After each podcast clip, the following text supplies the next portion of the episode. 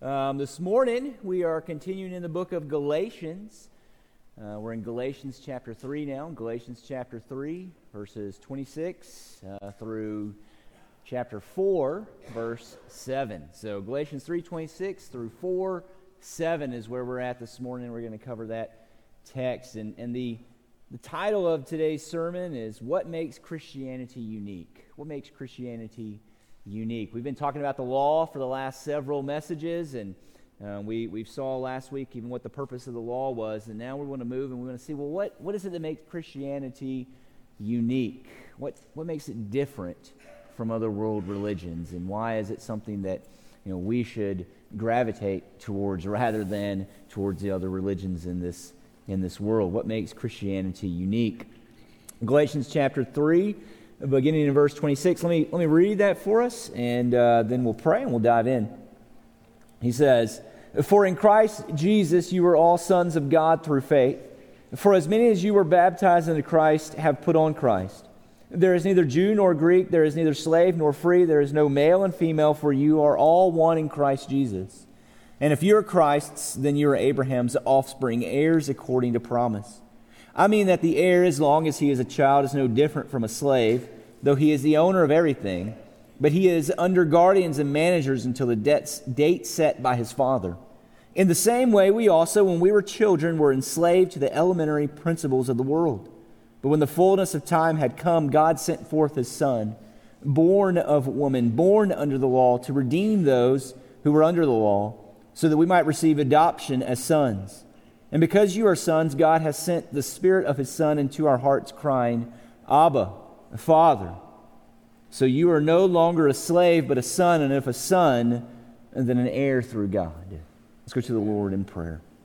God, we thank you for this morning, this opportunity to open your word, uh, to hear from it. And God, as we do this morning, help us to understand what is it that makes Christianity unique? What makes it, what makes it different? God, we ask that you would allow us to take this idea that we learned this morning, that we would apply it to our life, that we would be able to share it with others, God, so that they might be drawn into your kingdom as well. And this we pray in Jesus' name. Amen.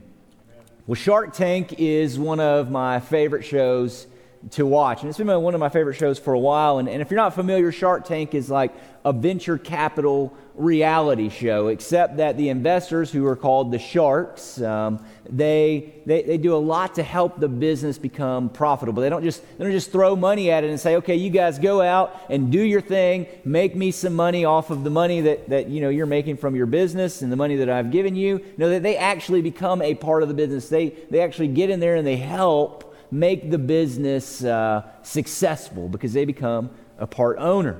One of the cool things about Shark Tank then is that, that your average entrepreneur that they can walk into the tank is what they what they call that set there when you see it on TV. They can walk into the tank, they can make a deal with, with one of those sharks, and they can become a wildly successful business owner. Sometimes overnight. You know, they'll do these, these recaps and they'll talk about people who came on the show and, and how, you know, they thought that they were prepared for all of the orders that they were going to get, but, but it just completely amazed them. Or, or they thought they were prepared and they thought they knew what was going to happen, but then, you know, they became millionaires in like a year after coming on the show. And so you can go on there and you can become wildly successful. Now, that doesn't mean that it doesn't require a lot of hard work because it definitely requires a lot of, of hard work. But getting on the show and having a shark on your team is definitely an advantage.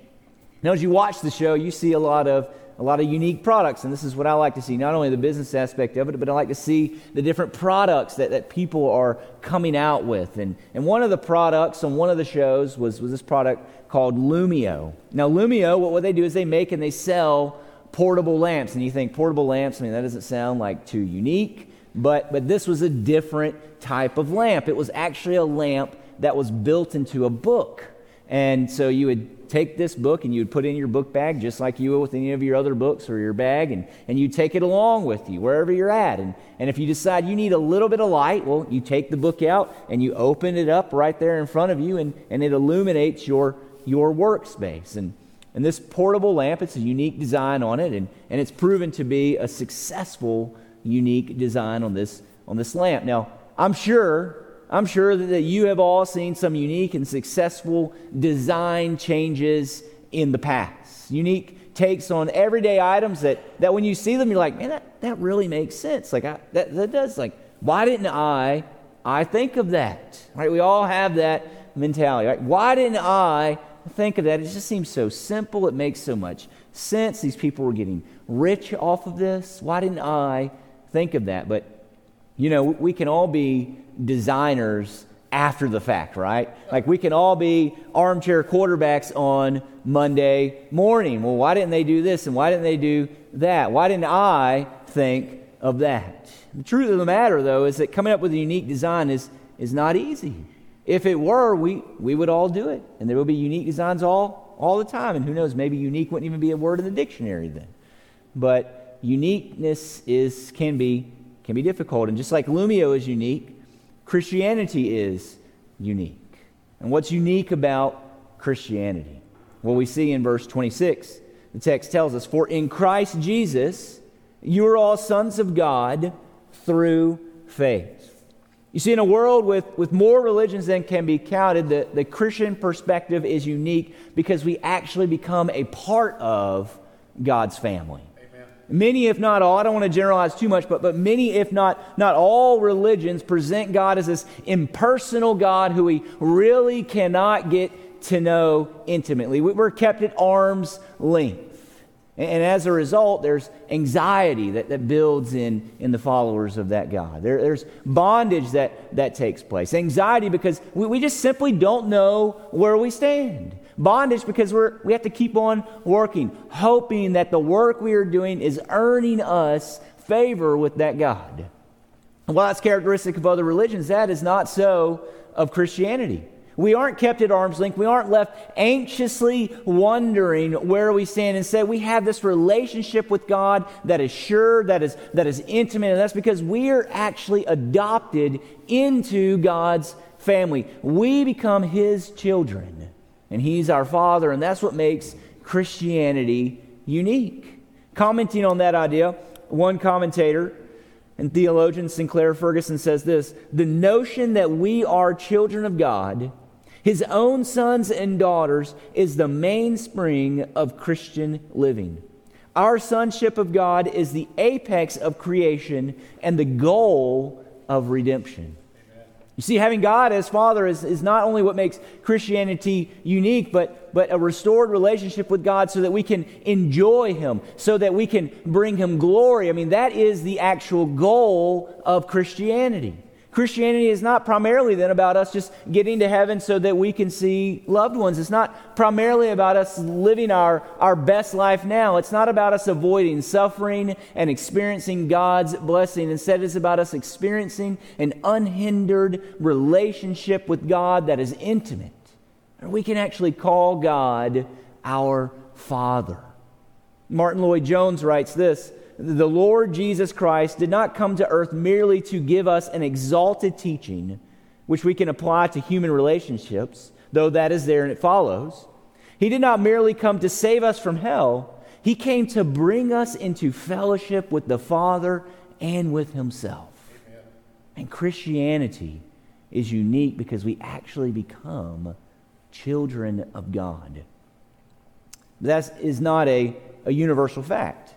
Well, while, while everyone is, is created by God, not everyone is a part of God's family. In other words, we aren't all sons of God, and that's because we become sons of God through faith. It's not like we're born and we're sons of God. No, we, we become sons of God through faith. Again, in verse 26, Paul says, For in Christ Jesus you are all sons of God through faith. And while that last phrase, through faith, it almost seems like an afterthought. It seems like it's just, just something that's just tacked on there to the end. And It is really an, an important, an important phrase. You see, words matter. And when, when the biblical writer places words in the text, we have to ask why are those words there? We can't just overlook some words. We have to look at all of the words. And so in this case, we see that, that through faith, that last phrase that is added right there at the end of this verse, is important. It's the crux of the whole matter. It tells us exactly how we become a child of God, and that's through faith. Now, what is faith? Many people have these questions. Well, what is faith? What, what does it mean to have, have faith? Well, well, first we have to know that well, we have to have faith in, and, and we have to have faith in Jesus. And faith is not just a, a blind leap in the dark. No, faith is the sure trust and belief that Jesus' death on the cross actually paid the price for our sins. You see, without his sacrifice, our relationship with the Father would, would still be severed and we, wouldn't, we would still be facing his wrath. But Jesus died in our place. Jesus spilt his blood for us so that we might have a relationship with the Father. And we can believe these truths. We can believe those because our God is a promise keeping God who has kept his promises for centuries upon centuries, for, for millennia including his promise to send a Savior, right? I mean, we've been looking at this and we've seen that, that even before the foundations of the world, God has made this promise and he kept this promise all throughout biblical history. As you read through the Bible, it is consistently pointing to the Savior that is going to come. There are promises upon promises, and there's prophecy upon prophecy that is fulfilled in Jesus. God is a promise keeping God. God is trustworthy and God is true. His means of salvation also never changes. God will never come and say, I know that I had this plan that Jesus was going to be the Savior, and I know that, that so many people for all of these centuries have been saved in Jesus, but, but now I'm changing things in 2021 right? 2020, I mean, it was kind of a crazy year. 2021 is a reset. And so I'm going to reset the way that you experience salvation. God does not say that, and God will never say that. It doesn't matter how many years, how many centuries, how many millennia go by, God's promise to save us in Christ will always remain true. And we can always trust in that. We can trust in that for a number of different reasons, and, and we talked about some of those in our, in our Easter service. And so you may go back and, and watch that about Jesus' resurrection and how we can know that the resurrection was a reality. But God is a promise keeping God. And because of his promises, we can have faith in Jesus. And we can know that this faith is true. And if that is true, then, then we can only become children of God through faith. Not, not through works, not through money, not through whatever else it is that we dream up. Faith alone is what makes us a part of God's family. And that tells us then that we all have the ability to become sons of God. Paul says, starting in verse 27, For as many as you, for as many of you as were baptized into Christ have put on Christ. There is neither Jew nor Greek, there is neither slave nor free, there is no male and female, for you are all one in Christ Jesus. You see, we're not all born sons of God, but we all have the ability to become sons of God, again, through faith. And Paul's analogy that he uses here should, should resonate with all of us because we all got up this morning and we, we put on some clothes, right? He's talking about putting on Christ here. And so we all got up this morning and we all put on some clothes. And while it's something that we do almost automatically, our, our clothes, they, they serve a purpose. Think about that for a minute. First, our clothes provide us with an identity. Whether you think your clothes provide you with identity or not, whether you believe that or not, your clothes provide you with an identity. I mean, you have these people out there who say, oh, I don't want to dress mainstream and I don't want to dress like all these other people. You know, I'm just going to gonna reject all of that. And they, they wear all these crazy clothes and do all this crazy stuff with their hair and all this stuff, right? That, that, that is providing them with an identity. They're, they're saying something in that way. So is the, the businessman who dresses in a suit and tie and all of that stuff. It is saying something about who you actually are. Whether you believe that or not, our clothes provide us with an identity.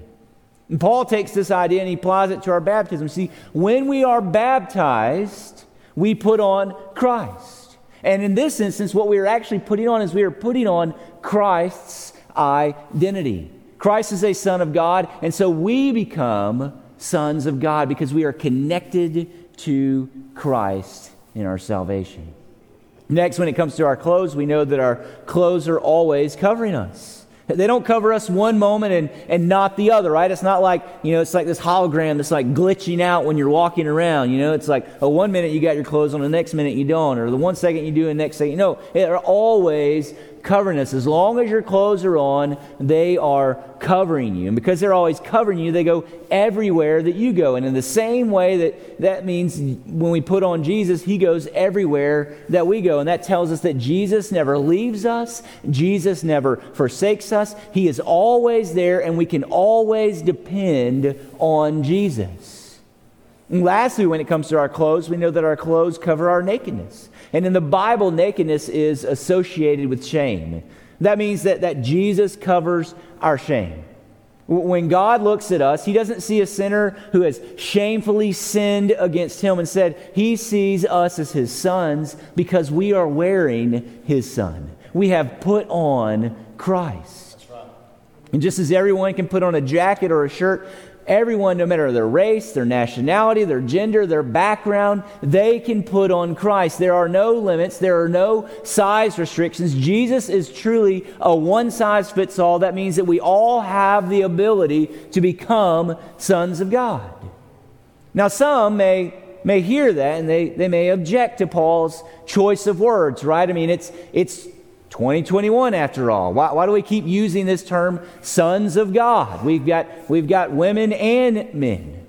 I mean, people might want to change this to children of God to, to better reflect the idea that the men and women could come into the kingdom as well. It's not just a, it's not just a man thing, it, it is a woman thing as well. And, and while it's certainly true that, that women can be a part of the kingdom, where no one is, is rejecting that, correcting the biblical language might cause us then to to miss the revolutionary idea of what is actually being said here. You see, in Paul's day, in most ancient cultures, women, they, they couldn't inherit property uh, because they didn't have a, uh, they, they weren't considered a legal heir.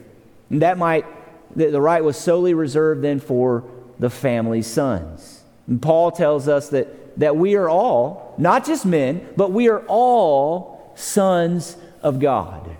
In Christ, all of these barriers that, that have been put up by different cultures and different people throughout time, they're, they're actually broken down so that we can all become one in Christ. Not only men, but, but women can be a part of God's family and equally so. No one is greater, no one is better than the other. Men and women, Jew and Gentile, slave and free, they are all equal, they are all one in Christ.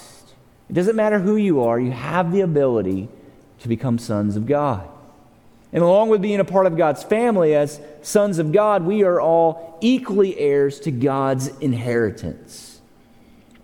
You know, it's been a while, but during Christmas, I, I watched this movie, Christmas Inheritance. Uh, it was one of those you know, feel good, romantic type movies that show up on your Netflix feed during, during Christmas time. And I'd, I'd watched all the other ones that, that seemed better than this one on the Netflix feed. And, uh, and so I was like, you know, I'm, I'm going I'm to give it a chance. I'm, I'm going to watch, watch this, this movie. And, and really, it wasn't a bad movie. It's not a, it's of course not a blockbuster movie, but uh, it, it really wasn't that bad of a movie at all.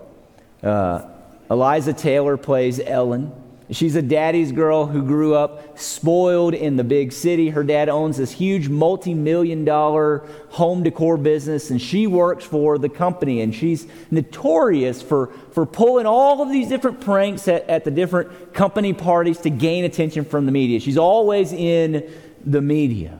And she was set to inherit her dad's company, but, but he's really rethinking whether he's going to give this company to his daughter or not after the last prank that she had pulled. And in an effort to teach her a lesson, to teach her some responsibility, her dad said, Look, this year you are going to deliver the company letter to my business partner. You see, every year, uh, her dad and, and his business partner, they would they lived in different cities, and they would get together and they would talk about the business, and they would each each bring a letter to deliver to the other one. And this gave them an opportunity not only to reflect on the health of the business, but, but it forced them every single year to get together with one another, whether they wanted to do this or not. And in all the years that they had owned the company, which was many years, they hadn't missed one meeting. But this year was going to be different. He was sending his daughter to deliver this letter in his place. The only stipulation was you can't just drive there, put it in the mailbox, and drive back. You have to literally hand deliver this and put it in his hand. And as you can imagine, delivering the letter is not as easy as it sounds. If it were, right, it wouldn't make for a good movie. She just drive there, deliver it, and drive back. No, I mean, she gets stuck in this town for weeks and weeks and weeks looking for this guy, trying to find him, trying to put this letter in his hand. And it seems like she just barely misses him at, at each turn. Now, without recapping the whole movie, let's just say she learned some valuable lessons. She fell in love. She completed her mission, and she was able to inherit the company. Now, here's the thing, and, and the point that I want you to take from this she had to do something to prove herself to her dad, to prove that she was worthy of inheriting the company that he owned. And when it comes to Christianity, the opposite is true. Christians aren't expected to do anything to receive their inheritance. That's because Christ has done it all for us. Look at the text starting in verse 29. If you are Christ's, then you are Abraham's offspring, heirs according to promise. I mean that the heir, as long as he is a child, is no different from a slave, though he is the owner of everything. But he's under guardians and managers until the date set by his father.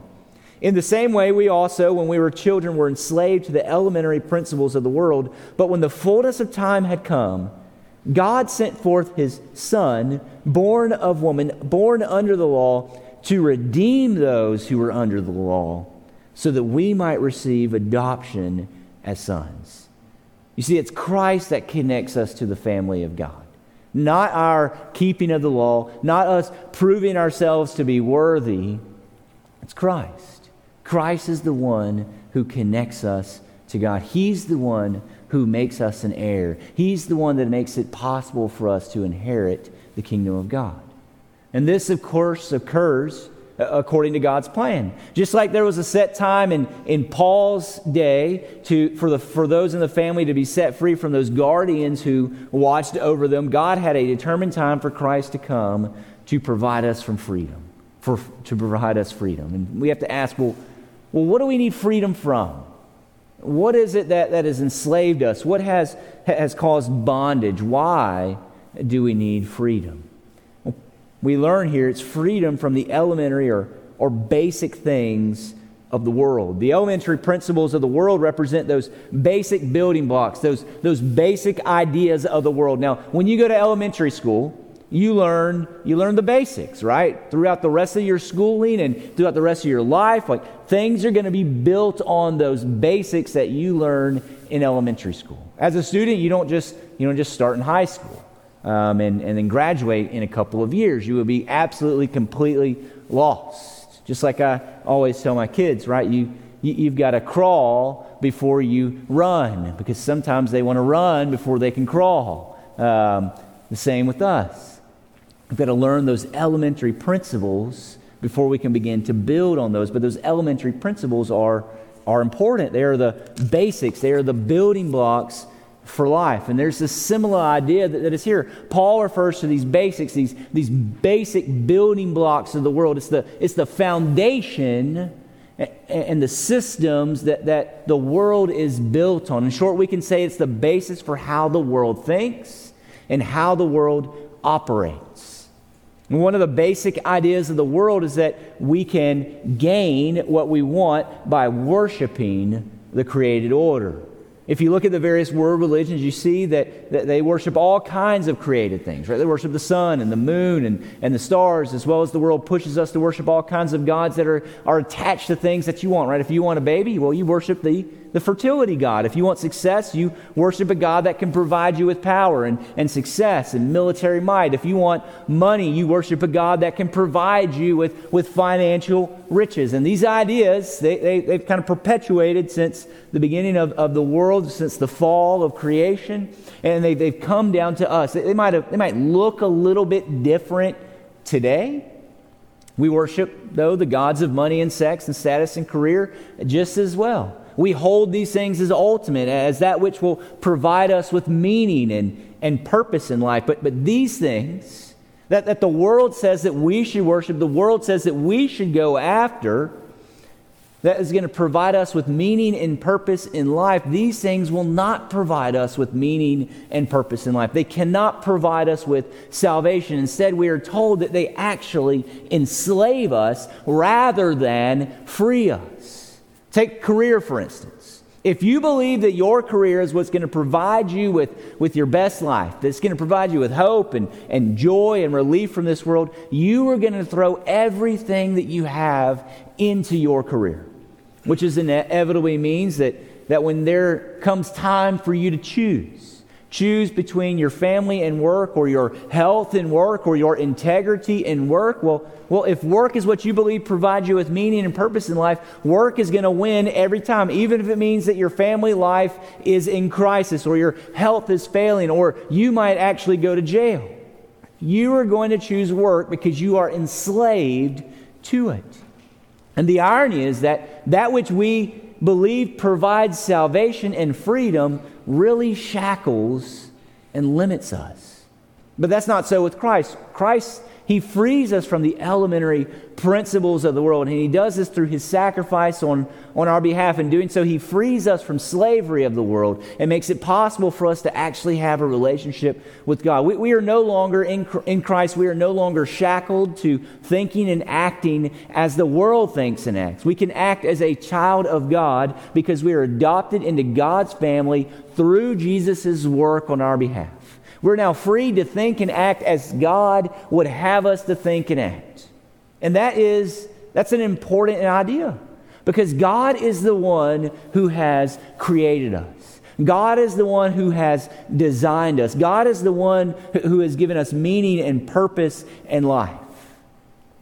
And when we act and we live in the way that God has designed, life goes well for us we find meaning, we find purpose because we are living in the way in which we are designed to live. We are accomplishing what the God of this universe, the God who has created us, has set for us to accomplish. See, when we come to Christ, we actually end up learning new elementary principles. Beginning in Hebrews 5:12, and I don't have the scripture for you on the screen, but beginning in Hebrews 5:12 we read this. For though by this time you ought to be teachers. Now the, the writer of Hebrews is kind of getting on to these folks he's writing to. Though by this time you ought to be teachers, you need someone to teach you again the basic principles, not of the world, but of the oracles of God. You need milk, not solid food.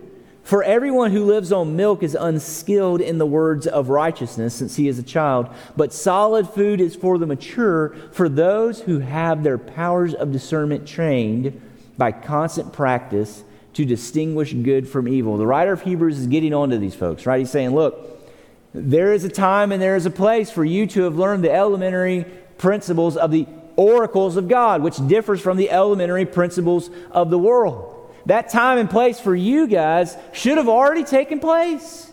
You've been in Christ for a number of years. Now, you should actually be teachers of the law. You should be teachers of God's word. You should be able to share with other people about God. You should be able to talk with them in an educated manner about Christ. But you are not able to do that. You are still drinking milk when you should be eating solid food. He's getting on to them. But what we see here, even though it's negative for them, a positive principle emerges. There is different principles that we learn when we come to Christ. There's a different way that we are to live and to think, in other words. When we come to Christ, our way of, of how we do things in this world and what we think provides us with meaning and purpose and what we gravitate towards, these things should change. And so in Christ, we learn new elementary principles. We learn a new way that we are to think and act. He frees us from the elementary principles of the world. He draws us into the family of God where we learn to act and think differently. And that's what makes Christianity unique. But then, after adopting us into his family, he doesn't leave us to fend for ourselves. Instead, as sons of God, we experience assurance through the indwelling of the Holy Spirit. Look at what the text says starting in verse 6 of chapter 4. And because you are sons, God has sent the Spirit of His Son into our hearts, crying, Abba, Father. So you are no longer a slave, but a son, and if a son, then an heir through God. You see, as those adopted into God's family, we not only experience a restored relationship with the Father and salvation through the Son, but we also experience a relationship with the Holy Spirit, who's the third member of the Trinity. He dwells within us, He, he bears witness to our relationship with, the God, with God.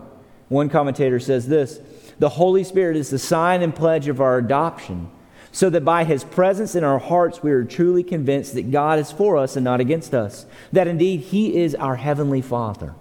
You see, the Spirit provides us assurance. The Spirit deepens our relationship with God. We aren't left in this state of anxiety or, or wondering whether we are in God's good graces or not. The Spirit works in our life so that we know that we are in God's good graces, so that we know that we are children of God.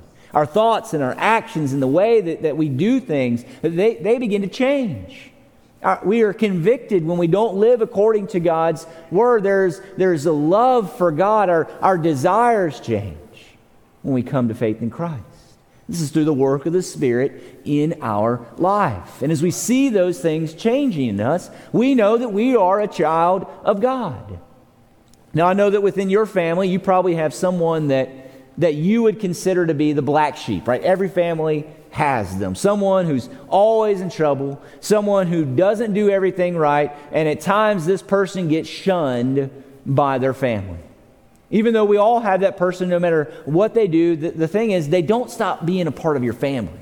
They're always a part of your family. Now, as God's children, we aren't, we're never going to be the black sheep. And so the analogy kind of breaks down a little bit, but, but just like the black sheep, are always a part of God's family no matter what. We are always a part of God's family no matter what. We are and we will always be unconditionally loved by our Heavenly Father. We don't have to tiptoe around God's kingdom or, or question whether we or not we belong. The work of the Spirit in our lives tells us that we belong in God's kingdom. Without a doubt, we are a part of God's family. And what work is Paul talking about with this? Well, well Paul specifically says in, in this text that the Spirit works in our life so that we are able to cry out, Abba, Father. We're able to cry out those words because the Holy Spirit works and, and lives in our life. He helps us to understand. He convinces us that God is for us, God is not against us, that indeed God is our Heavenly Father. And the evidence of this assurance is not miraculous works, it's not visions, it's not tongues or any other sensational phenomenon. It is simply the fact that we, we recognize that God is our Father, that we recognize and rest in the inheritance and the privileges of being His children. And when that is the case, and we can be assured that we are a part of God's family. You see, Christianity, it is, it is unique. It's unique because we all have the ability to become children of God through faith in Jesus Christ. As such, we all have an inheritance, one that we can't lose, one that we are assured of by the work of the Spirit in our lives. And so then, what we should do, what we should do is rest in our inheritance. We should enjoy the relationship that we have with the Father. We should look forward to what is to come, the eternal life that we will experience with God as our Father and we as His children. And if you don't yet know that rest, man, you can know that rest by repenting of your sins and turning to Jesus as your Lord and, and as your Savior. By, by by forsaking the elementary ideas of this world that you've got to work for your salvation or that you have to serve some other sort of God in order to get something. By turning to Christ, by, by repenting of your sins and saying, God, I'm done with rebelling against you. I'm done with thinking that I'm wiser than you. I'm done with thinking that the world is wiser than you. I submit my life to you. I recognize your wisdom. I recognize the salvation that you have provided for me through your Son dying on my behalf. You can be sons, and if we want to say daughters of God as well, today, if you would turn to Christ as your Lord and as your Savior. And if you've done that, and if you have, have turned to Christ, if you would call him your Father, man, rest in the relationship that you have with him. Rest in that. He is your father and you are his son. Rest in the relationship that you have in Christ with the Father. That relationship will never change. Just like you will never be kicked out of your own family, you will never be kicked out of God's family. You can rest. And you can be assured as the Spirit works in your life to cause you to rest that you are a son of God. Now, in a moment, we're going to have a time of response, and this is an opportunity for us to worship the Lord, to worship Him for the rest that He provides us in Christ. It's also an opportunity for you to, to publicly profess your faith in Christ.